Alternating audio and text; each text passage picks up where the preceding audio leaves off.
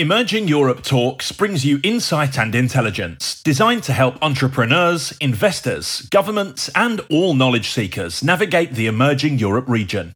The talks focus on innovation and technology, sustainable social and economic growth, business, politics, and culture, and help the right people identify the right opportunities and trends.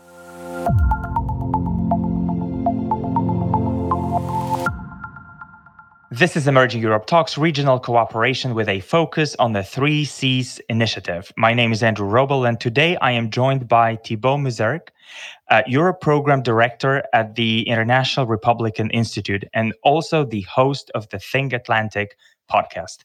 Thibault, welcome to Emerging Europe Talks. Thank you very much for having me, Andrew. It's a pleasure to be here. Awesome. So let's kick off with the first question. So, the United States has a new president elect right now. What do you think it means for the emerging Europe region? So, the impression that some people in some capitals in, in Central and Eastern Europe may have or have had over the past few days is mainly one of, I wouldn't say necessarily fear, but there is somewhere a fear that this is going to be 2008 all over again, that America, which has taken some interest in the region under Republican administration, would go into a, a completely different uh, policy towards Central Europe. Now, I think it's it's safe to reassure these people that this is not going to happen. We, we're not going to have any reset with Russia if anything, we're going to have attention that is going to be uh, given to emerging Europe. Probably not the same angles as during the, the Trump administration. Uh, there will be more focus on human rights, more focus on democracy, but that will not be the only the only focus. And I think there will be much more. Sounds weird to say it right now, but there will probably be more continuity than uh, change in America's foreign policy in the in the region. There will be some things that are that are going to become important. I just mentioned them, but otherwise, you know, people should not expect a, a radical change in, in, in U.S. foreign policy in, in emerging Europe. So President Trump was actually interested in the in the region. You said that, and and he also visited, you know, Warsaw a few years ago to join the uh, Three Seas Initiative summit. How do you think the Three Seas Initiatives has been perceived in the United States over the last uh, few years? It's been perceived very positively, I think, on both sides of the aisle. I mean, if you listen to Joe Biden advisors' uh, contributions about whenever they mention the Three Seas Initiative, they are they are quite supportive to very supportive. Here again, I think we need to make, I mean, contrary to what a lot of people think, there are actually still uh, quite a few points, particularly in foreign policy, where there is bipartisan support. And the alliance in Pol- with Poland is one that has bipartisan support. And I, I have to, to say, contrary to other leaders, the Poles have been very smart in uh, not getting involved in the campaign and have left things, you know, go the way they should have and didn't really take sides. And, and I think they that's a testimony of the, the bipartisanship that surrounds the, the alliance with Poland. And Poland is obviously at the center of the of the Three Seas initiative. So I think there will be there will be support from the the new administration when it will come in in, in January for, for the Three Seas initiative because everybody thinks that it's a good thing. Everybody wonders why Europe is not more involved uh, in it. Maybe that's a conversation we will have. Everybody sees this as a way to counter China's influence and the 17 plus 1 plan. So I think there that will not change. The Democrat administration will be will be positive towards uh, the Three Seas initiative. So, if we look at it from a broader perspective, what are the US interests in the emerging Europe region? So, I mean, there are, there are regardless of the party, obviously, yeah, sure. the, you know, no, the president. Yeah, no, no, completely. I mean, that, again, that's a that's a bipartisan issue. The first one is obviously economic. There are markets to be won in this area, which also means that from an American perspective, there is a lot of interest in having uh, healthy economies all around emerging Europe because that means more markets that are open to American firms. So this is one specific set of issues. The other one is obviously geopolitical. Historically, emerging Europe has been a, a sort of insurance against the, the resurgence of uh, potential resurgence of Russia. Right now, considering that Russia is rather in trouble and in, in decline after coronavirus, it seems. I think the Russian threat is going to be less of a burning issue, but the Chinese expansion is going to be more of an issue. And this is where geopolitics and economics, so geoeconomics, if you want to, to call it like that, is going to uh, to become one big thing. And and this is where the Three Seas initiative actually is becomes interesting because again, this is it, it has not been developed like that, but it is ending up being America's answer to the Chinese 17 plus one format. So that's going to be very interesting to see how this plays out in the in the next few years. So why do you think Western Europe is sort of less interested in uh, the Three Seas initiative? There are several reasons. I think it's a, you know, as a Western European, I think it's a bad thing that Europeans did not take interest. I think, you know, Western Europe has is, its own problems right now that it's focusing on. And it was, you know, uh, 2008, uh, the beginning of the crisis was the same. You know, the, the Central and Eastern Europe was left on its own at the beginning of the crisis. And I think that's one, one reason. Another one is that from a, an, an economic perspective, investment in things like the Via Carpathia doesn't make as much economic sense as the east west infrastructure investment and you, you always need to make choices right? You when you make an investment. So from a german perspective it is much more interesting to have you know to build roads that lead from you know the new factory in slovakia in western slovakia to the markets in uh, in austria rather than you know a north south infrastructure that actually does not does not really make sense economically for a lot of countries except Poland. And this is why also Poland is is a leader in, in this field. So Western Europe is less interested because it was always bound to be less interested. And and we always have the problem of center periphery. And it's good that the periphery is taking its it, its own destiny into its own hands provided that I would add that that caveat, provided that there is an understanding between Brussels and the, the Western European capitals that this is not a, a rival project to the European Union. I think this is something that is extremely that is extremely important. So, if you look at the Three Seas initiative, for quite some time, it was being discussed with really no specific measures taken and only recently was uh, you know the, the 3 Seas initiative investment fund launched will this help the initiative move forward what do you think Yes, because it gives a concrete face to the Three Seas initiative. Until very recently, it was more or less, you know, some like the Union for the Mediterranean, something with a little bit of money but nothing substantial. The fact that you add really some and some projects that are, you know, that can go into people's memory that people can touch. Um, I mentioned the Via Carpathia. It's not the only project, but this is definitely something that that is real. I think it's it's good. It, it gives life to the project and and it makes it move forward. So yeah, that's definitely uh, that's definitely a good thing. So do you think that was the reason why the Americans actually you know pledged to sort of contribute to the fund and and and support financially the entire initiative? Well, I mean, yeah, Yes, because you know Americans always like to to see what they're what they're investing in. I think the other reason is that you know the 17 plus one initiative by China also made dangerous strides, and there was a need for America to respond to that. America had been invited, by the way, had been invited at the beginning of the project along with the Chinese, and basically I think the the State Department, American diplomats, saw this as a perfect tool to answer to China's attempts to basically to steal to take markets that uh, that would normally be uh, your natural American markets. So I think there is obviously the willingness on the part of the leaders of the Three Seas Initiative to to do something and to do something concrete helped, but the sense of urgency that that something needs to be done in the region to counter Chinese influence is also bit, has also a lot to do with the with the decision. Don't you think that it is a little bit too late to sort of you know respond to that Chinese presence in the region. If, I mean, if we look at southeastern Europe, there's quite a big presence of Chinese companies, and not only. Yeah, and it's you know, it's first it's never too late, and secondly, the idea is not to squeeze away all Chinese business from the region. The question is, you know, to look at the industries, the companies that represent a security problem for America that corrode uh, democratic institutions. And uh, IRI has done actually quite a, a lot of studies about uh, about the capacity of the Chinese Communist Party's actions to corrode democracy in many countries, not only in Europe, but in places like Sri Lanka and Pakistan or other places.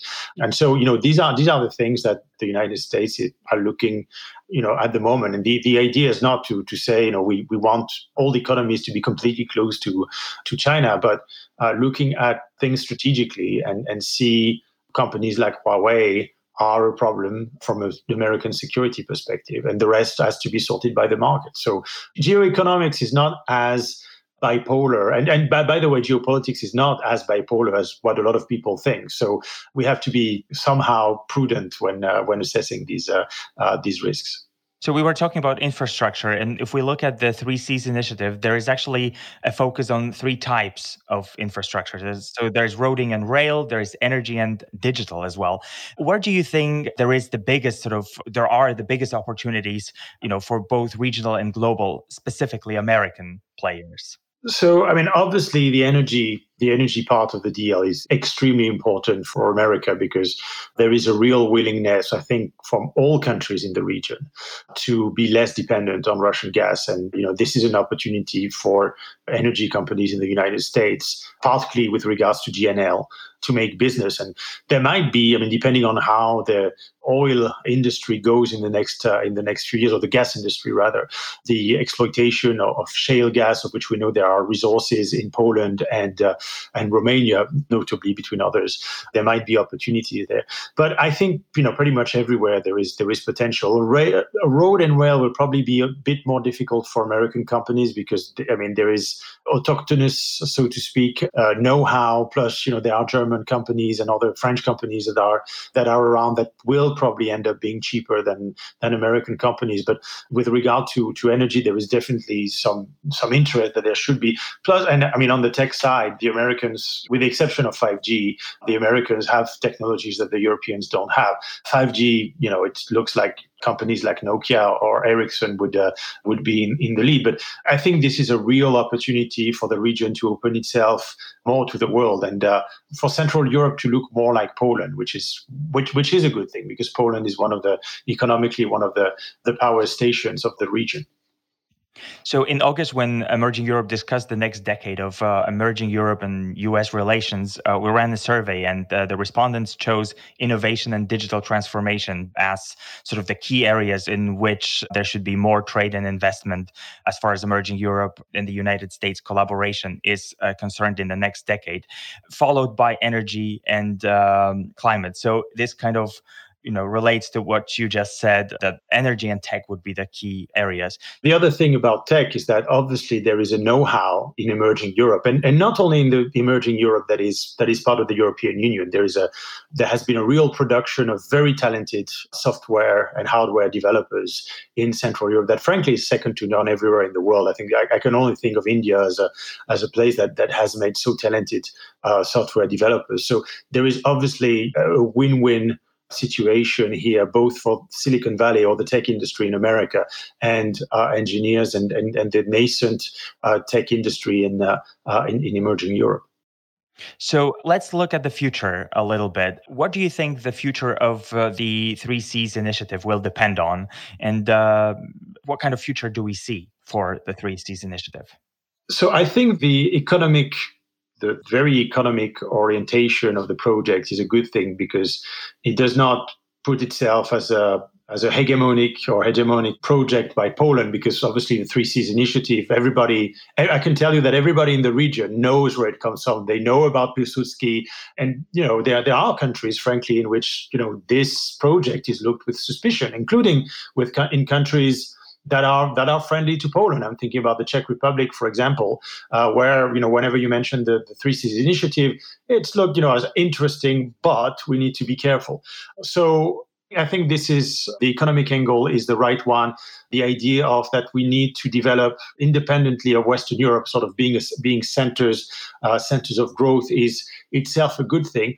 What I think needs to be to be done is really a sort of make it first a Western, a fully Western uh, project that's you know not not Western to it. And Poland and, and and Central Europe are part of the West. I'm not saying this as a you know sort of Western imperial project, but having uh, home investment, having German investment, having French investment, uh, Italian or British investment as well, with American investment, and and make it as a sort of uh, insert it in the general strategy of strategic investment, both in terms of security with NATO and economically, politically inside the European Union. It does not mean by any by any means that this has to be a federalist European federalist project. But if we want these things to work, the best is to coordinate them and to make sure that you know not only that we don't step on each other's toes, but that all projects are complementary and they indeed can be complementary. It's good that you mentioned NATO because I was going to ask you about that. We briefly touched on Western Europe, or we can also talk about the European Union. What is the role of NATO and the EU in that project? What, how do you see it? I think the EU should be enthusiastic about the project and should invest in the project because it is a way to making uh, making not a common market but an internal market, which is increasingly where where we're, he- we're heading. That's the great project of the Chinese. Definitely, I think America is going to be more and more uh, reliant on its on its internal market, and Europe has this problem of of not not having a, a real. They have a common market. We have a common market, but not an internal market. If Germany wants to sell more BMWs, it will not sell more BMWs in in China, where the the car industry is catching up fast. It will you know it, it will export them more in Poland, in Slovakia, in Romania. So there is a uh, and in Italy, Greece, there is a real need for Europe to have its peripheral zones. And I'm not saying that at all in a in a bad way, but the economic center of Europe is definitely in the North Sea, in northwestern Europe. So make sure that the, the peripheral zones are are invested. They have a higher standards of living, also to be able to to sustain industry in the heart of Europe. So I would say that there is definitely an interest in uh, on part of the European Union, on part of as far as NATO is concerned. You know, a strong emerging Europe that has this project that is successful means first that you know if you spend 2% of your gdp and your gdp is i don't know uh, 100 million euros uh, it's not the same as if you spend 2% of your gdp and your gdp is double that number. So you know a richer uh, emerging Europe means that there is more uh, spending on defense, that uh, you have economies and societies that are more resilient, that also are showing a counter narrative to the Russian narrative, which frankly right now is pretty feeble. So everybody has to win from the CC's initiative. The only thing, and this is where I think the, the, the, the Polish government needs to be very careful, is that you know this idea of outreach to America, which it has done brilliantly over the past four years, but also outreach to Paris, to to Berlin. I would say, frankly, that you know, if I were a decision maker in Paris, I would love the prospect of uh, of doing things with uh, with Poland because that's potentially a counterweight uh, uh, to Berlin. So I think there there are many reasons for Poland to to reach out to its its colleagues and allies inside the EU, also to get more investment in the Three Seas initiative. So that leads me to the final question and you know the 3 Seas initiative ex- expansion. So it was Polish President Duda uh, who said that he would he would like, you know, Ukraine to sort of cooperate with the 3 Seas initiative. How do you see that expansion?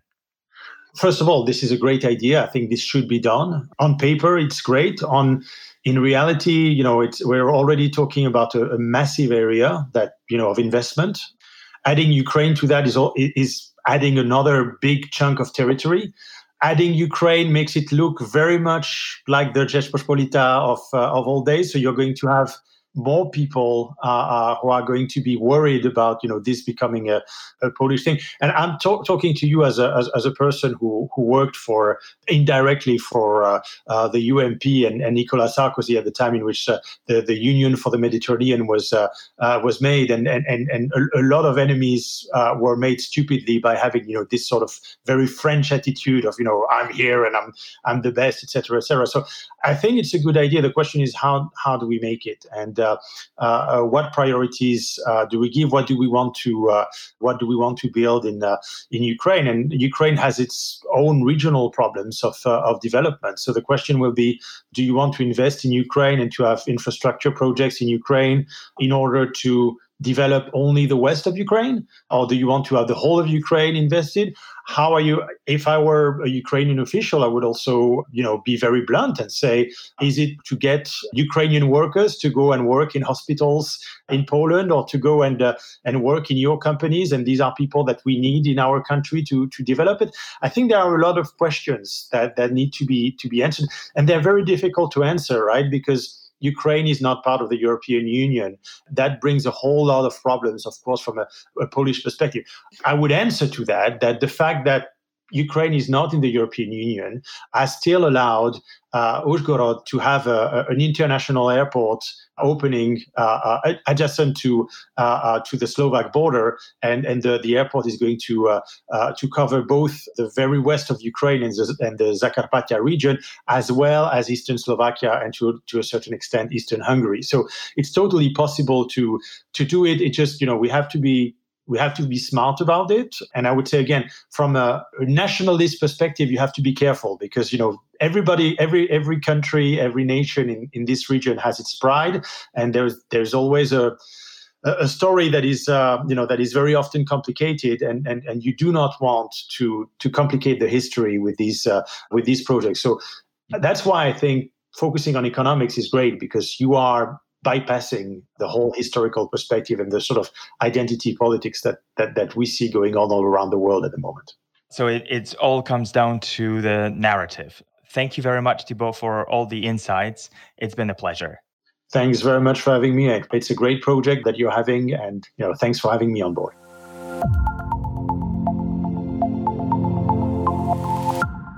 Thank you all for listening, and we look forward to your company for the next episode of Emerging Europe Talks. Make sure you subscribe to the podcast and do leave a review. This will help us ensure a regular stream of great guests you want to hear from. And finally, check out our news and analysis platform at emerging-europe.com.